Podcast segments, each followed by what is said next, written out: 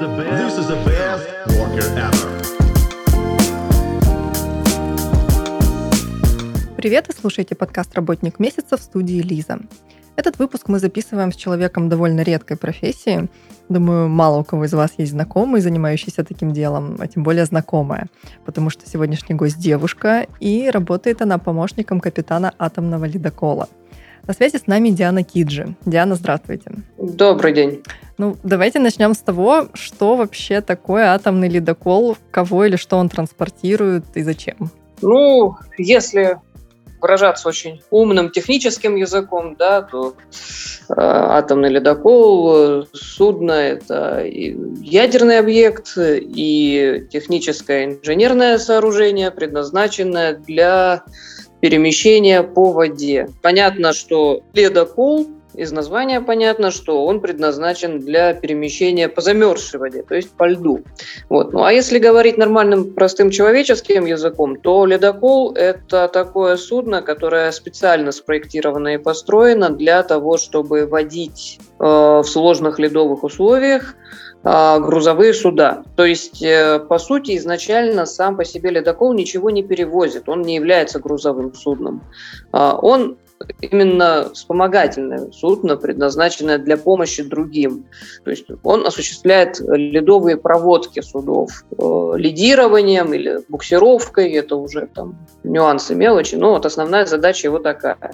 Ну и э, поскольку работа в сложных условиях, э, районы, конечно, не очень насыщены судоходством, скажем так, тем более в те времена, когда атомный ледокол еще только начинал строиться, районы вообще были мало изучены. Поэтому атомный ледокол предполагался еще и как э, судно э, аварийно-спасательное. Поэтому на первых ледоколах атомных, включая вот э, первый ледокол «Ленин», включая Арктику. А, там было предусмотрено все. И медблок э, с отдельным помещением для проведения хирургических операций. А, ну, естественно, вертолетная площадка для возможности посадки вертолета, для возможности получения грузов с вертолета, для возможности эвакуации пострадавшего с вертолета. А, то есть такое, можно сказать, в некотором смысле многоцелевое судно.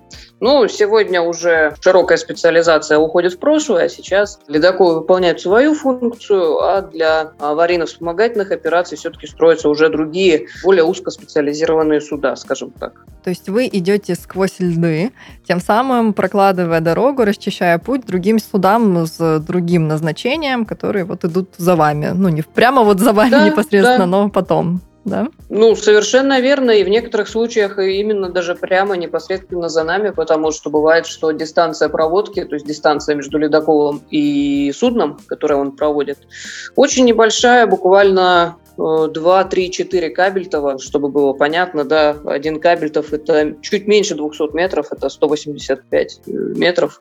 То есть для размеров судов, для морских дистанций это считается очень небольшим расстоянием. А зачем такое небольшое расстояние соблюдать в некоторых случаях, чтобы там все не замерзло обратно? Э, ну, не то чтобы не замерзло обратно, но действительно бывают такие ситуации, когда лед э, начинает сжиматься и ледовый канал просто закрывается за ледополом, потому что лед бывает ну, скажем так, грубо говоря, двух видов, да, припай – это неподвижный лед, который уже приморожен к берегу, и вот он стоит неподвижно, а, и бывает дрейфующий лед, Дрейфующий лед – это огромные поляны, по несколько километров в поперечнике могут достигать. Они под действием ветра, под действием э, течений, они передвигаются. Не то чтобы хаотично, конечно, там все это передвижение подчинено своим законам, но, в общем и целом, бывают такие случаи, когда вот эти вот ледяные поля наезжают друг на друга. Собственно, именно так и возникают ледовые торосы. Э, и если попасть в такую зону сжатия, то идти будет э, очень тяжело в некоторых случаях и невозможно. И поэтому, да, поэтому бывает э, из-за тяжелых ледовых условий приходится вот так сокращать дистанцию проводки. А вот вы сказали, что атомный ледокол – это ядерный объект. Ну, звучит для непосвященного человека как-то устрашающе, это значит, что он небезопасен для окружающей среды? А, как раз-таки ровно наоборот. Э, на сегодняшний день атомная энергетика является одним из самых чистых видов энергетики, а, потому что, ну, если говорить, да, вот про словосочетание ядерный объект, э, понятно, что людям, которые далеки от этого всего, это может показаться как-то страшновато. На самом деле, э, на сегодняшний день безопасность – это первое и самое основное условие для строительства любого ядерного объекта, будь это атомная станция, будь это э, атомный ледокол. Э, жесткие критерии соблюдаются в процессе эксплуатации. Там двойное, тройное резервирование, дублирование оборудования. Там э, достаточно жесткие требования к подготовке, опять же, кадров, которые осуществляют непосредственное управление, да, вот, выполняют работу, связанную именно с управлением. Поэтому с точки зрения безопасности сейчас э, все это очень жестко контролируется, соблюдается. И кроме того, опять же, все равно конструкторские бюро не стоят на месте и пытаются найти какие-то еще более новые способы, еще больше увеличить эту безопасность. Вот. А в том, что касается именно влияния на окружающую среду, на природу, на самом деле все процессы, которые происходят в энергетической установке атомного ледокола, они все происходят внутри этой установки, она закрытая, она герметичная. А, что нельзя сказать о дизельных судах, потому что дизельные суда – это, ну, грубо говоря, обычный двигатель внутреннего сгорания, и, соответственно, выбросы Э, этих продуктов сгорания в атмосферу. Опять же, сейчас э, достаточно жесткие требования к э, топливу, к содержанию серы в топливе по всему миру. Отдельно еще более жесткие требования именно к тем судам, которые ходят в арктическом регионе. То есть сейчас это тоже уже все контролируется достаточно жестко. Но, тем не менее, полностью обойтись без выброса в окружающую среду дизельное судно не может. А атомный ледокол в этом отношении даже вот приоритетнее, можно сказать. Угу. А где атомный ледокол осуществляет свою деятельность? Вот куда вы ходите, если так правильно говорить, ходите? Да, правильно.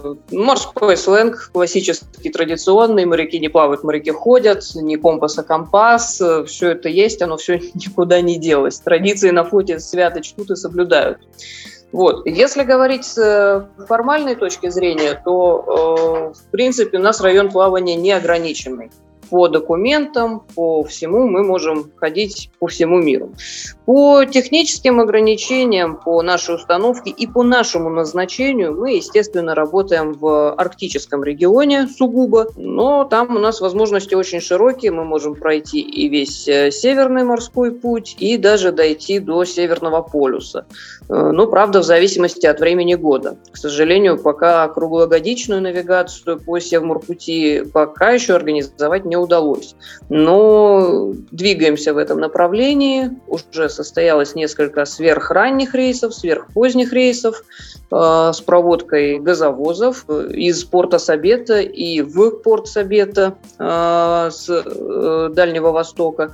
Э, и с гордостью могу сказать, что и наше судно как раз принимало участие в этих проводках. 50 лет победы обеспечивал как раз э, не далее, как этой зимой. Сверхпоздний рейс в феврале мы прошли до Берингового пролива, мы там взяли под проводку газовоз Крестов до Маржери. Э, сам по себе рейс уникальный, потому что в феврале э, так еще никто не делал. А чем еще отличается атомный ледокол от э, других морских судов, кроме высокой проходимости? Ну, на самом деле отличий очень много. Это и то, что касается самой постройки судна, его корпуса, его материалов, потому что используется, естественно, более, э, ну, скажем грубо, более толстая сталь, усиливается набор корпуса. У обычных грузовых судов э, гораздо меньше шпангоутов, чем у ледоколов. Это тоже сделано для того, чтобы э, предотвратить повреждение судна, если его вдруг начнет сжимать во льдах. Особая форма обводов корпуса, форма носа. Э, это вот даже то, то, что касается чисто внешнего конструктивного. Если мы говорим про устройство судна внутри, то это, например, электродвижение, что дает ледоколу очень э, повышенные возможности маневрирования, которых э, нет у судов с обычным э, дизельным двигателем. Опять же, количество экипажа, да, если на современных грузовых судах даже там, длиной по 200-300 метров экипаж составляет всего, условно говоря, 20-30 человек, то на ледоколе в силу того, что есть несколько дополнительных служб, которых нет на обычных грузовых судах, экипажа значительно больше. Э, опять же, атом, на атомном ледоколе экипаж больше, чем на дизельном ледоколе. То есть у нас э, экипаж может достигать 100 э, человек на сегодняшний день. Несмотря на то, что многие процессы уже, конечно, автоматизированы. Вот. Ну и условия работы одно из самых главных отличий. Да. Грузовое судно, оно живет от захода до захода в порт, между портами. А, это частые швартовки, это часто подготовка документов, это возможность выйти на берег в порту, редкая, но тем не менее. А, у нас этого нет. Мы уходим один раз в зимнюю навигацию и возвращаемся, если, конечно, все благополучно, все штатно, возвращаемся уже только в конце весны, в начале лета, а, все это время мы находимся э, фактически в автономном плавании без заходов в порт. Вот что касается экипажа, а, из каких специалистов состоит команда? Можете рассказать? Ну, на самом деле специалистов там э, очень много э, в разных, скажем так, сферах. А если мы говорим, опять же, вот, да, про отличия, если мы говорим про обычное грузовое судно, то там есть э, два основных э, департамента, две основных службы. Это палубная команда, Э, в которую входят э, вахтенные помощники капитана, в которую входят э, сами матросы, палубная команда под руководством боцмана, и машинная команда. То есть это механики, мотористы, те люди, которые несут вахту в ЦПУ, Центральном посту управления, и осуществляют обслуживание механизмов судна. А, у нас служб больше, у нас есть и отдельно та же самая механическая служба, и есть э, электромеханическая служба отдельно, потому что в связи с тем, что у нас электродвигатели, электродвижение, у нас есть обязательно вахтенный электромеханик, э, даже их два, можно сказать. Один старший вахтенный электромеханик, это тот человек, который несет вахту за пультом в ЦПУ, и э, вахтенный электромеханик, который находится, как, грубо говоря, на сленге, как мы говорим, на разбеге. То есть это тот человек, который бегает непосредственно, осуществляет обслуживание механизмов. А, помимо этого у нас есть э, служба радиационной безопасности, которая осуществляет постоянный контроль над радиационной обстановкой на судне. А, помимо этого есть служба контрольно-измерительных приборов и автоматики. То есть э, специалистов очень много. А, есть э, те люди, которые имеют непосредственно морское образование. Это судоводители, судомеханики. А, есть люди, которые имеют э, образование, никак не связанное с морем. Это наши инженеры-операторы, то есть это те люди, которые э, несут вахту, осуществляют непосредственно, непосредственное управление э, всеми операциями, связанными с э, атомной установкой. А, чаще всего это ребята, которые имеют дипломы физиков-ядерщиков, а, но для себя решили, что им не, не так, может быть, интересно на берегу, и им хочется ходить в море, и они приходят к нам тоже работают у нас на борту. Поэтому направленность специалистов очень разная, конечно. А в чем заключается именно ваша работа? Вот давайте к личному опыту. А, что делает помощник капитана атомного ледокола? Ну, как и любой другой помощник капитана, он в первую очередь во время своей вахты отвечает за судно. Он отвечает за безопасность мореплавания, отвечает за безопасность всех операций, которые проводятся в текущий момент на борту. А, опять же, если мы говорим конкретно про а, атомный ледокол, нужно учитывать э, тот факт, что у нас на вахте на ходовом мостике одновременно э, всегда находятся два офицера. Это старший помощник капитана, старшей вахты, и вахтенный помощник капитана. То есть это четвертый, третий, либо второй помощник капитана. А, почему так? Потому что плавание во льду является плаванием в особых условиях. По идее, командование управления судном в этих условиях должен осуществлять непосредственно сам капитан лично. Но поскольку мы в этих условиях находимся не месяц и не два, капитан живой человек, ему нужно отдыхать, уходить с мостика, он, грубо говоря, делегирует эти свои обязанности э, старшим помощникам капитана. Поэтому, в отличие от обычного грузового судна, где старший помощник всего один, у нас старших помощников целых три на каждую вахту. Если мы говорим про ходовую вахту, то Старпом осуществляет непосредственное управление судном, а вахтенный помощник отвечает за навигацию, за навигационные приборы, за ведение судового журнала, осуществляет наблюдение, осуществляет контроль за работой остальных членов экипажа вахты. Если мы говорим про стоянку судна у причала, то именно вахтенный помощник, находящийся на вахте, э, несет всю ответственность за все, что происходит на борту. То есть без согласования с ним не могут туда проводиться никакие грузовые работы, ремонтные работы. Он должен проконтролировать полностью безопасность. Он же обеспечивает э, режим схода на берег и захода, скажем так, на борт, а, потому что посещение судна другими людьми – это отдельная история, это транспортная безопасность, а в нашем случае это еще и физическая защита ядерного объекта. А, естественно, это тоже все должно контролироваться, и вот всем этим и занимается вахтенный помощник капитана. Ну и помимо всего прочего, у каждого из помощников капитана есть еще свое заведование. А, например, э, четвертый помощник – это тот человек, который готовит документы на отход и на приход судна, оформляет э, все бумаги с портовыми властями, готовит э, судовые роли, списки экипажа. Он же ведет книгу приказов капитана по судну, например. А второй помощник, так называемый навигационный, это человек, который занимается э, всеми навигационными приборами, картами, пособиями, а, еженедельно корректирует карты и пособия, следит за работоспособностью навигационных приборов, э, следит за тем, чтобы они вовремя проверялись, за тем, чтобы тоже документы на них все были в готовности. А, ведет, э, там, например, гидрометеорологический журнал наблюдений если мы говорим про старших помощников капитана, то есть первый старший помощник. Именно этот человек и является правой рукой капитана, вот старшим помощником в полном смысле этого слова. А, второй старший помощник является руководителем службы быта, то есть э, он отвечает за э, работу а, поваров, э, дневальных, буфетчиков. Он же в том числе координируется вместе с э, судовым врачом, фельдшером и контролирует санитарное состояние судна и все, что касается санитарных документов.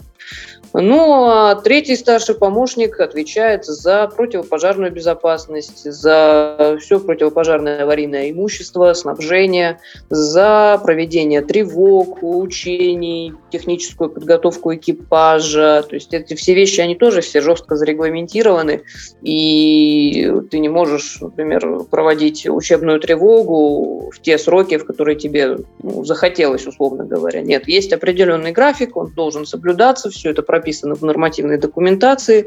И вот как раз э, третий старший помощник э, со всем этим разбирается, за все это отвечает. За то, чтобы сроки соблюдались, за то, чтобы противопожарное имущество было в постоянной готовности, за то, чтобы его умели использовать, ну и за то, чтобы его не приходилось, конечно, использовать. У капитана столько помощников, что я запуталась. А в каком статусе именно вы? Какой вы помощник? Ну, мой статус поменялся буквально совсем недавно. В крайний раз мы уходили в рейс в конце января этого года. Я еще была в должности второго помощника капитана. Но уже в рейсе капитан принял решение о моем переводе на следующую должность, и у меня началась стажировка на старшего помощника капитана. И следующий рейс, который у нас начнется в конце июня, начале июля, я уже пойду в должности новой для себя, в должности старшего помощника. Можете коротко вот так прям в формате алгоритма описать распорядок рабочего дня на борту?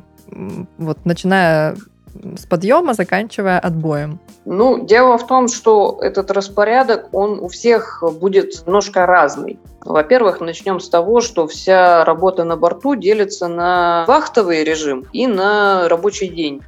То есть часть экипажа несет вахту, а часть экипажа просто, вот как обычные люди, приходят, грубо говоря, в 9 утра на свое рабочее место и работают. Ну, правда, не в 9, а в 8, потому что на судне вся работа и рабочий день вообще начинается всегда с 8 утра.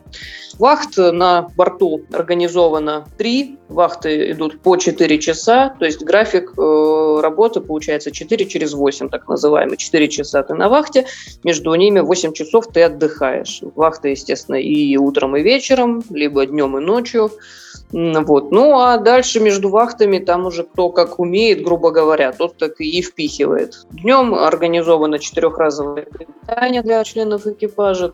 Зал, есть э, бассейн, сауна, возможностей для отдыха в принципе много.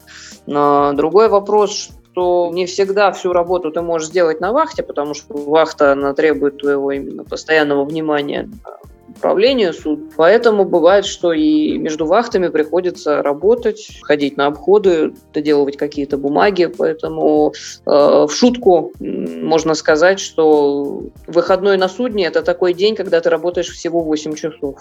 Ну, как-то тяжко, по-моему. Это сложно вообще? Ну, морская, морская работа, она всегда была достаточно тяжелой, тем более в прежние времена, когда условия жизни на борту были совершенно другие. А, но и сегодня, на сегодняшний день морская работа остается одной из таких тяжелых видов деятельности и морально, и физически. Поэтому, да, не все могут, не все выдерживают, э, не все работают всю жизнь в море. Э, очень многие выпускники морских вузов э, через э, буквально несколько лет после выпуска меняют свою сферу деятельности, потому что ну, не выдерживают этого графика. Что делается для того, чтобы условия труда были на борту комфортными? Вот для отдыха, досуга, что у вас есть? Ну, как я уже сказала, для отдыха, для досуга, в принципе, много всего организовано. Пожалуйста, есть спортивный зал отдельно, есть тренажерный зал отдельно, есть бассейн, э, сауна небольшая. Э, то есть, э, в принципе, находясь на борту, ты можешь не чувствовать свою оторванность от берега. Все условия для отдыха, они есть. Опять же, сейчас все приезжают со своими ноутбуками, планшетами. Можно приобрести спутниковый интернет, он, конечно, дорогой, но, тем не менее, он ловит даже в наших высоких широтах. Поэтому не сказать, что есть какое-то ощущение оторванности от берега, как это было раньше. Вот вы сказали ранее, что не выходите вообще, то есть автономно находитесь э, на судне, погрузились и пошли. А, но также было озвучено, что бывает посещение судна другими людьми, если я правильно поняла. Вот как это соотносится? Кто-то может подняться на борт, э, не будучи членом команды, или как? А, это соотносится очень просто, когда судно приходит из рейса и встает к причалу на базе а там флота. А, на него приходят многочисленные, э, например, и работники, которые выполняют какие-то ремонтные работы, потому что не всегда все возможно сделать силами экипажа, судну все равно нужен ремонт.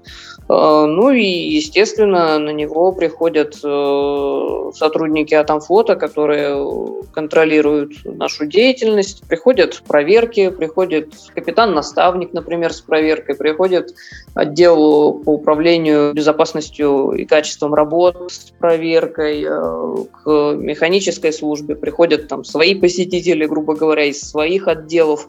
То есть э, нет, э, посторонних людей на борту как таковых нет. Хотя, в принципе, случаи посещения именно делегаций, они тоже бывают, если заранее вот, то есть, насколько я понимаю, через э, отдел внешних коммуникаций, там флота происходит.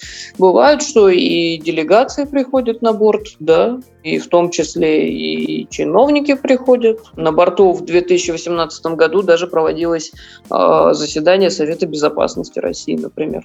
Угу. Ну, то есть людям можно другим подняться на борт, а вам выйти нельзя? Нет, почему? Когда мы находимся у причала, мы в нерабочее время можем покидать порт а. и выходить в город. А, речь шла именно про то, что мы, выходя в рейс, выходя в море, угу. мы уже уходим в автономку.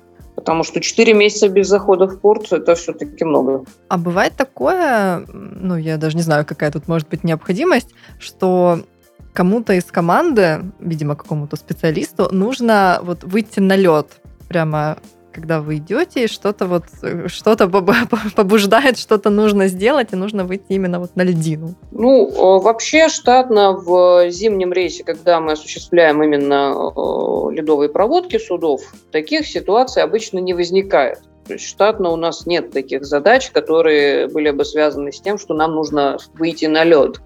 Но если вспомнить, что летом 50 э, лет Победы возит туристов на Северный полюс, не только туристов. Ого. Да, это как раз мы. Ну, э, история круизов на Северный полюс, она уже достаточно давняя, ей не один десяток лет уже.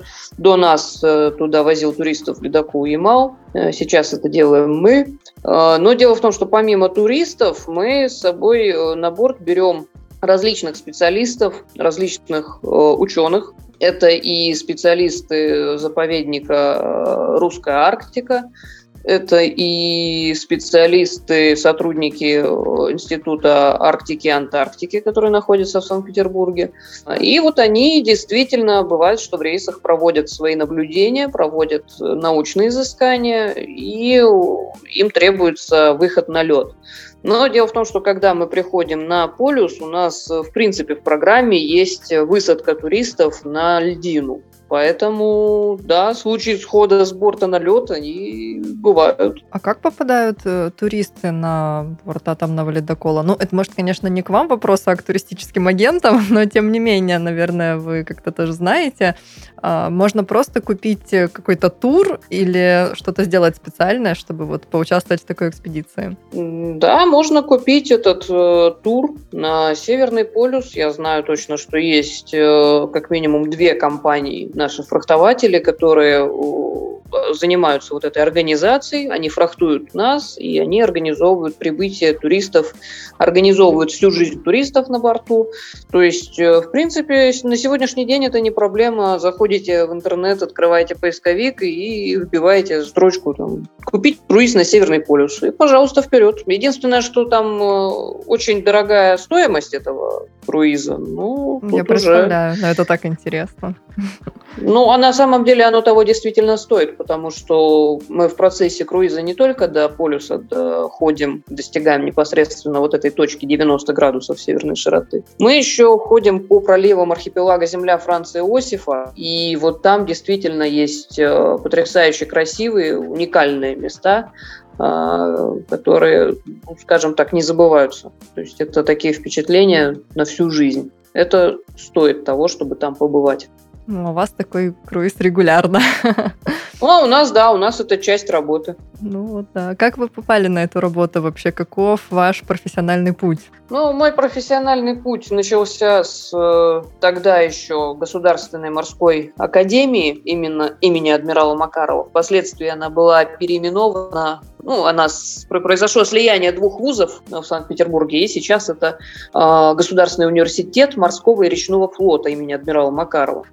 Вот. Поступала я туда целенаправленно, после школы, э, после 11 классов, э, на судоводительский факультет. Э, закончила вуз в 2016 году. Ну и дальше прошла последовательно все этапы становления штурмана молодого офицера, да, то есть это третий, второй помощник капитана. Доводилось на подмене, правда, не штатно, а на подмене быть и четвертым помощником.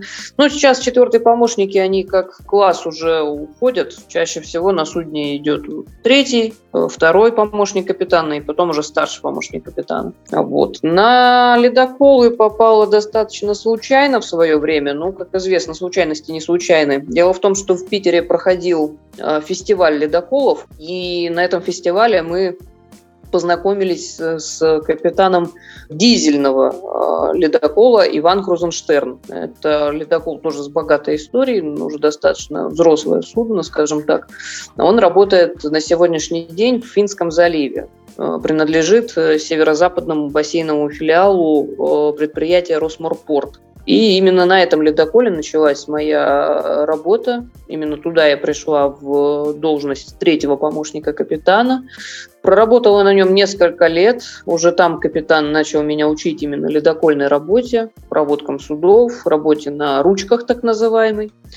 А, вот. Ну, а впоследствии, когда я уже поняла, что ледокольная работа мне нравится, что она очень специфическая, она совершенно другая, не такая, как обычная морская навигация обычного грузового судна, но в то же время она очень интересная, и мне бы хотелось заниматься именно этим.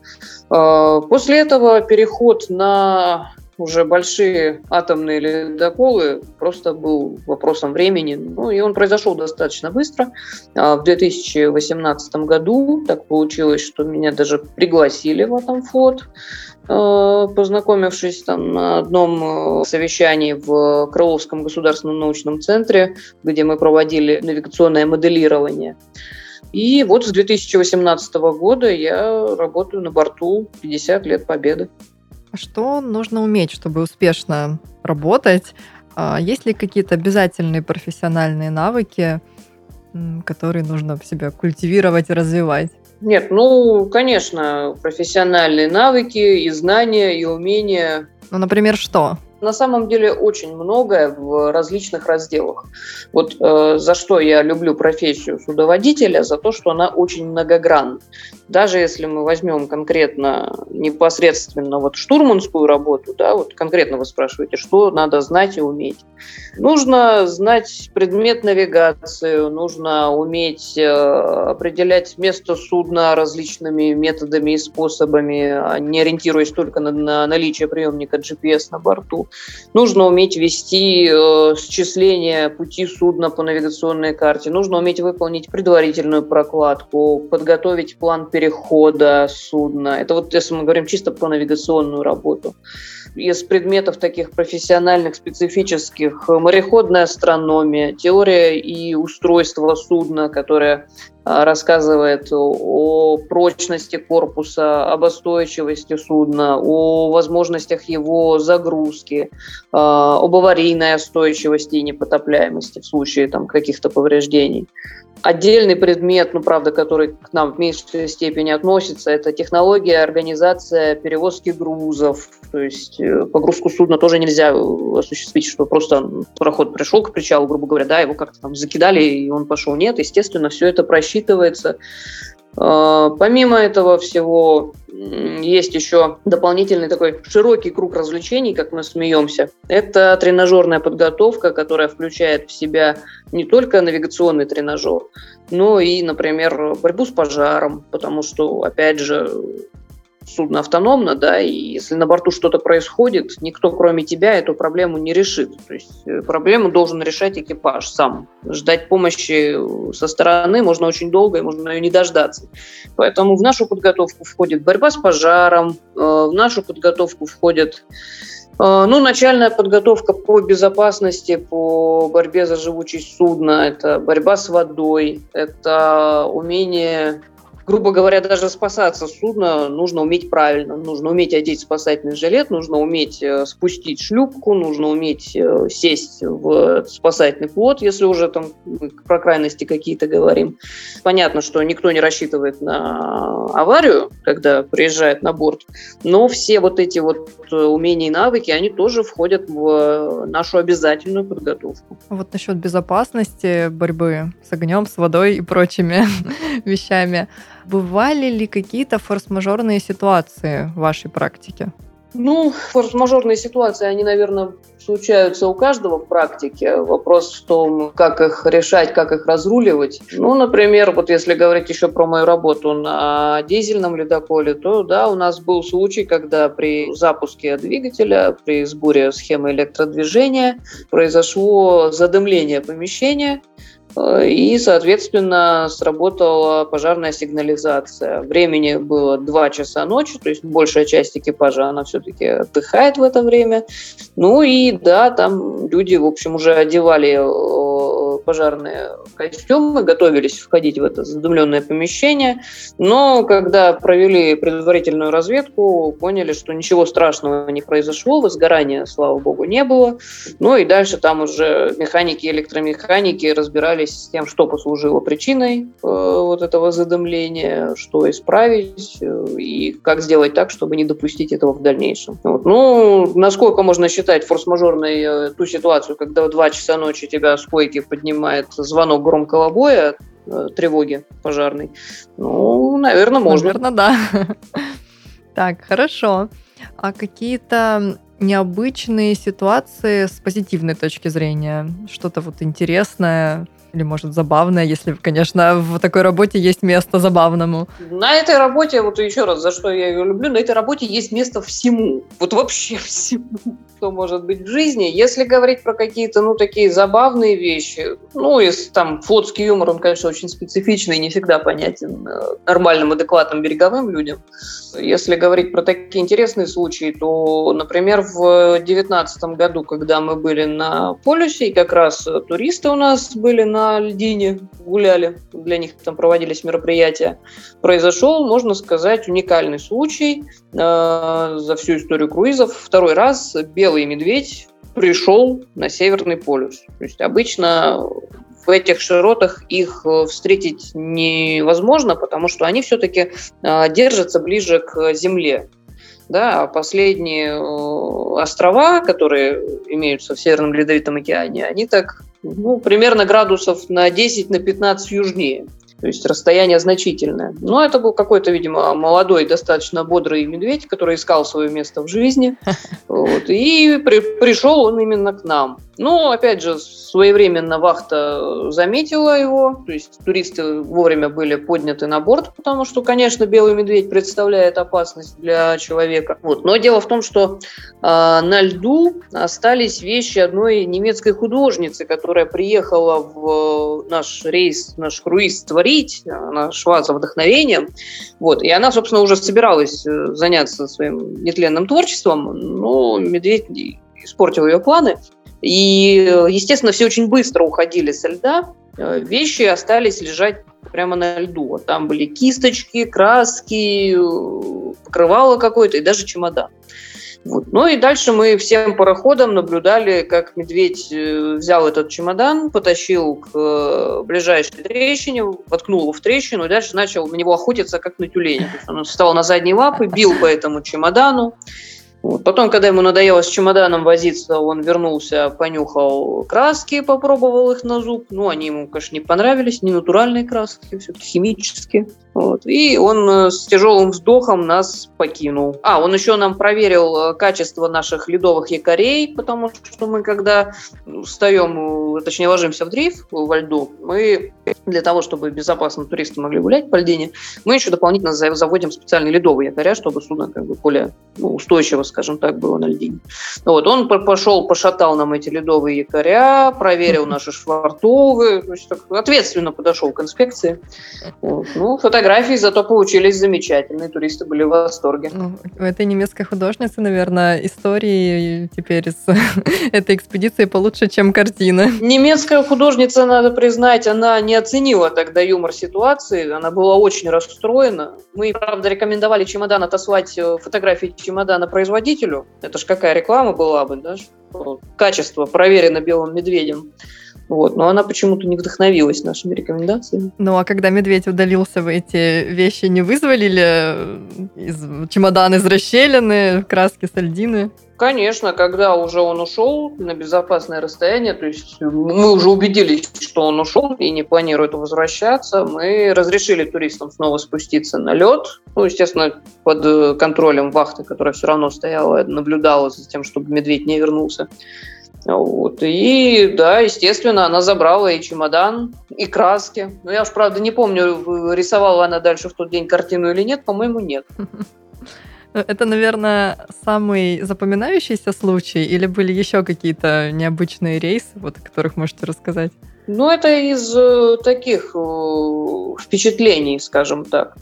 Ну, мне довелось, э, например, кататься на вертолете, когда мы были на земле Франца Иосифа.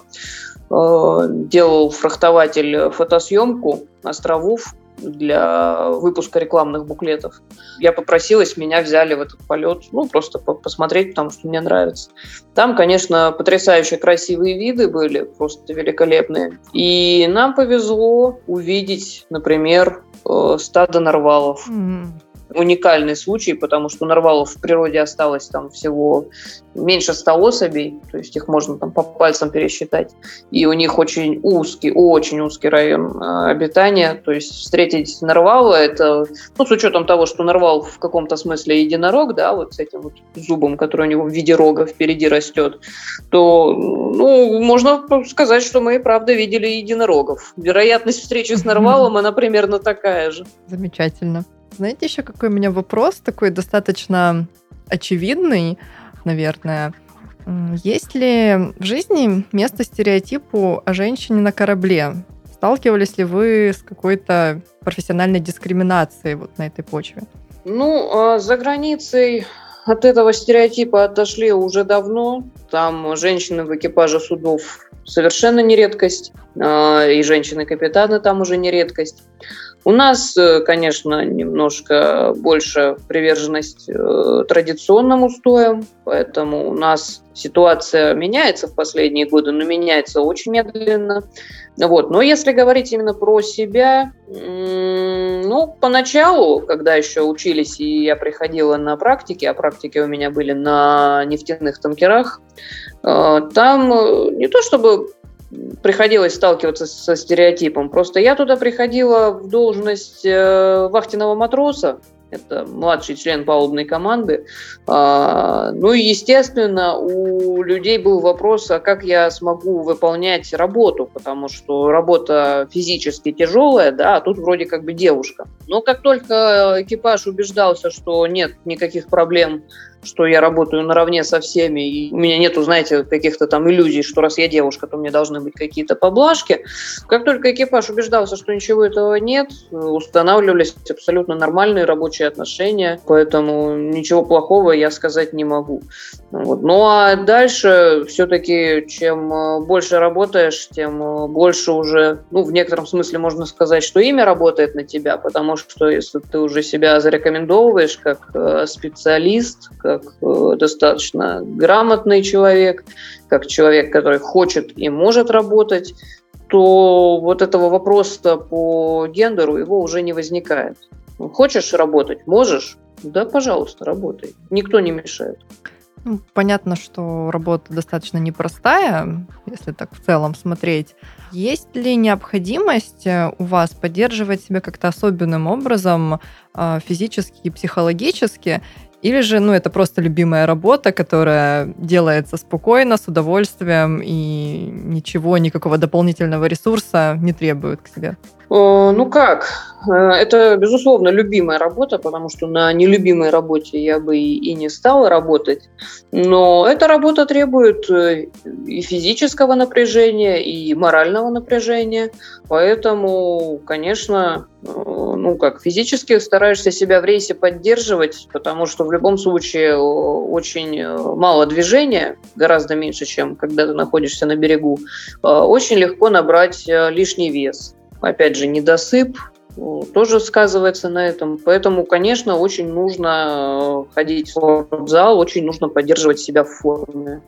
Что касается какой-то моральной, экологической составляющей, для того, чтобы работать в замкнутом коллективе, не имея там полноценной связи с э, берегом, с родными, близкими. Э, для этого, наверное, нужен какой-то особый склад, может быть, психики. Те люди, которым эта работа не подходит, они, как я уже тоже говорила, они долго на ней не выдержат. Они сбегут после первого же рейса на берег и будут искать для себя что-то другое. Ну, можно сказать, что со временем к этому привыкаешь, потому что если поначалу там еще на практиках э, такая оторванность, она тяжелее переносится, то со временем, когда к этому привыкаешь, ты уже настолько входишь в этот образ жизни, что без него уже себя не мыслишь. Я вот, например, думаю о том, что если впоследствии буду переходить на берег, на какую-то береговую работу, да, ну, условно говоря, там через 10-15, уже все-таки буду осаживаться на берегу, строить какую-то свою семью, потому что пока ты ходишь в море, с этим очень сложно, а, то я не могу себе представить, э, что я буду весь год находиться дома, что я буду каждый день ходить на работу, и что у меня будет всего два выхода выходных дня в неделю. Поэтому судоводитель, моряк – это не просто профессия, это именно образ жизни, очень специфический. Но к нему, когда привыкаешь, перейти потом на какой-то другой, на привычный большинству людей образ жизни уже становится достаточно сложно. Что больше всего нравится вам в вашей работе? Сложно сказать что-то определенное. Если говорить про текущий момент, то я, в принципе, вообще по жизни, мне действительно очень нравится управлять транспортным средством. Я очень э, люблю водить автомобиль. Я это делаю, можно сказать, что тоже достаточно профессионально, потому что я с детства занималась в детской спортивной автошколе. У меня были выступления на гонках, на соревнованиях в Санкт-Петербурге. У меня были там кубки в свое время, спортивный разряд даже был за все это. И вот сейчас, когда я уже нахожусь на должности старшего помощника капитана и непосредственно управляю э, судном во время своей вахты, вот это, конечно, потрясающее, ни с чем не сравнимое ощущение, потому что когда у тебя под рукой 75 тысяч лошадиных сил, и ты их можешь использовать, ты можешь направлять туда, куда тебе нужно, это, конечно, потрясающее ощущение. Вот. Мне очень нравится в нашей работе то, что мы бываем в уникальных местах, как та же земля Франции Иосифа. Мне очень нравится то, что у нас на борту в круизах бывают очень разные и очень интересные люди, с которыми ты можешь познакомиться и с которыми ты даже никогда в жизни не встретился на берегу. А здесь, вот на борту судна, вы э, встретились, познакомились. Наверное, мне в моей работе очень нравится все. Сложно выделить что-то ну, отдельное. Все, вот прям все. А есть все-таки что-то, что не нравится? Ну, какие-то рутинные моменты, что-то не самое приятное, может быть. Ну, э, как бы то ни было, все равно, конечно, устаешь. Устаешь за рейс даже чисто физически, потому что на судне выходных нет. Когда у тебя каждый день сон максимум там по 7 часов, без единого выходного дня. Ну, хочется просто э, отоспаться, да, хочется, конечно, встретиться с друзьями, хочется уже там приехать домой и сесть за руль того же автомобиля.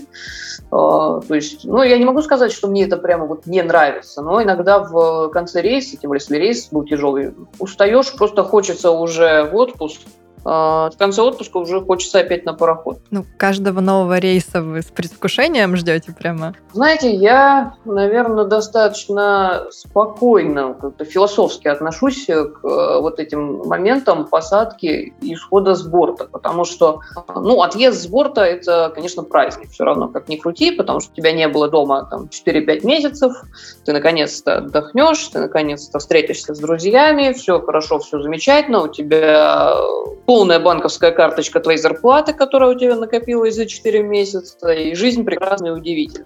Момент посадки на судно Это, с одной стороны, да, это действительно радость встречи с, со своим экипажем, э, с коллегами, потому что вот я с гордостью могу сказать, что работаю в экипаже капитана Лобусова. Э, это, конечно, уникальные, удивительные люди. Это именно экипаж в полном, полноценном смысле этого слова. То есть это не просто случайные люди, которые подобрались какой-то прихотью судьбы, да, там и выполняют каждый свою работу на борту. Нет, это именно экипаж, это коллектив достаточно дружный. То есть это те люди, которые и работают вместе, и бывает, что и на берегу отдыхают вместе. И, конечно, с такими коллегами хочется встретиться после отпуска.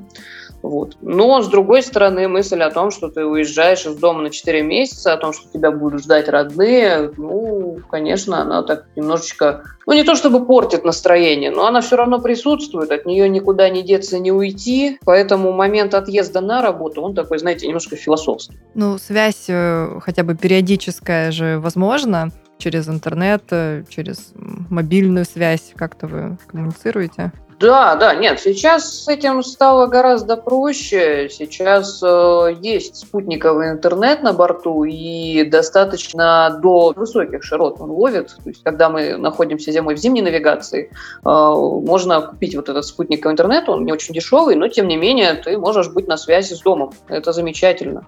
Вот. Ну, а когда мы ходим в круизы, там уже выше земли Франции Иосифа этот интернет уже не ловит, но там сам круиз длится всего 11 дней.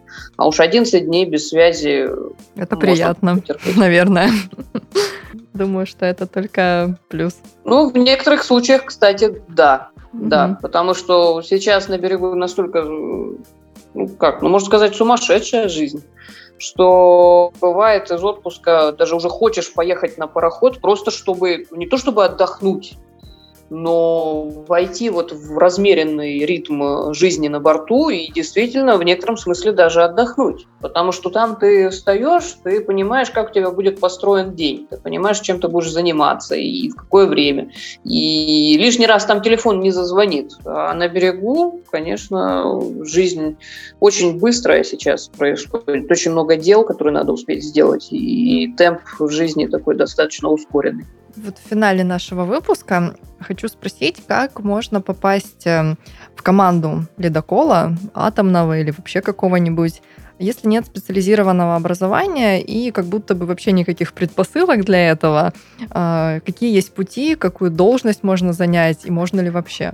А, да, возможно занять э, самую простую должность, э, выполнения которой не требует каких-то особых специфических навыков. Можно устроиться, например, невальным, а, буфетчиком, а, но при этом нужно понимать, что все равно а, есть определенный минимальный набор морских документов, которые все равно придется сделать для того, чтобы попасть на борт именно в качестве члена экипажа. Тот человек, который даже не имея профильного образования, хочет все равно стать членом экипажа, он обязательно должен будет пройти курс по личной безопасности, вот эта начальная подготовка по выживанию. И поскольку, опять же, времена нынче непросты, он обязательно должен будет пройти курс по охране судна. Это будут, конечно, базовые какие-то знания, но, тем не менее, все равно без этого сертификата тоже его никто членом экипажа на борт не допустит. Но попробовать каждый может, да? Попробовать, да, может каждый. Угу, это... Попробовать понять, для него ли, подходит ли для него морская жизнь специфическая, или надо что-то на берегу все-таки искать, а в море только в круизы лучше ходить. Ну, вот это на заметку всем желающим попробовать себя в морском деле. А, мы будем завершать на этом наш выпуск. На связи была Диана Киджи, помощник капитана атомного ледокола. Мы разобрались в том, как устроена жизнь на ледоколе изнутри, для чего он в принципе существует, что делает команда и как стать ее частью. И узнали много интересного. Диана, спасибо большое. Спасибо вам. Всего доброго. Всем спасибо. Пока. Этот выпуск вышел при поддержке Quark.ru. Quark – любые услуги фрилансеров для вашего бизнеса от 500 рублей.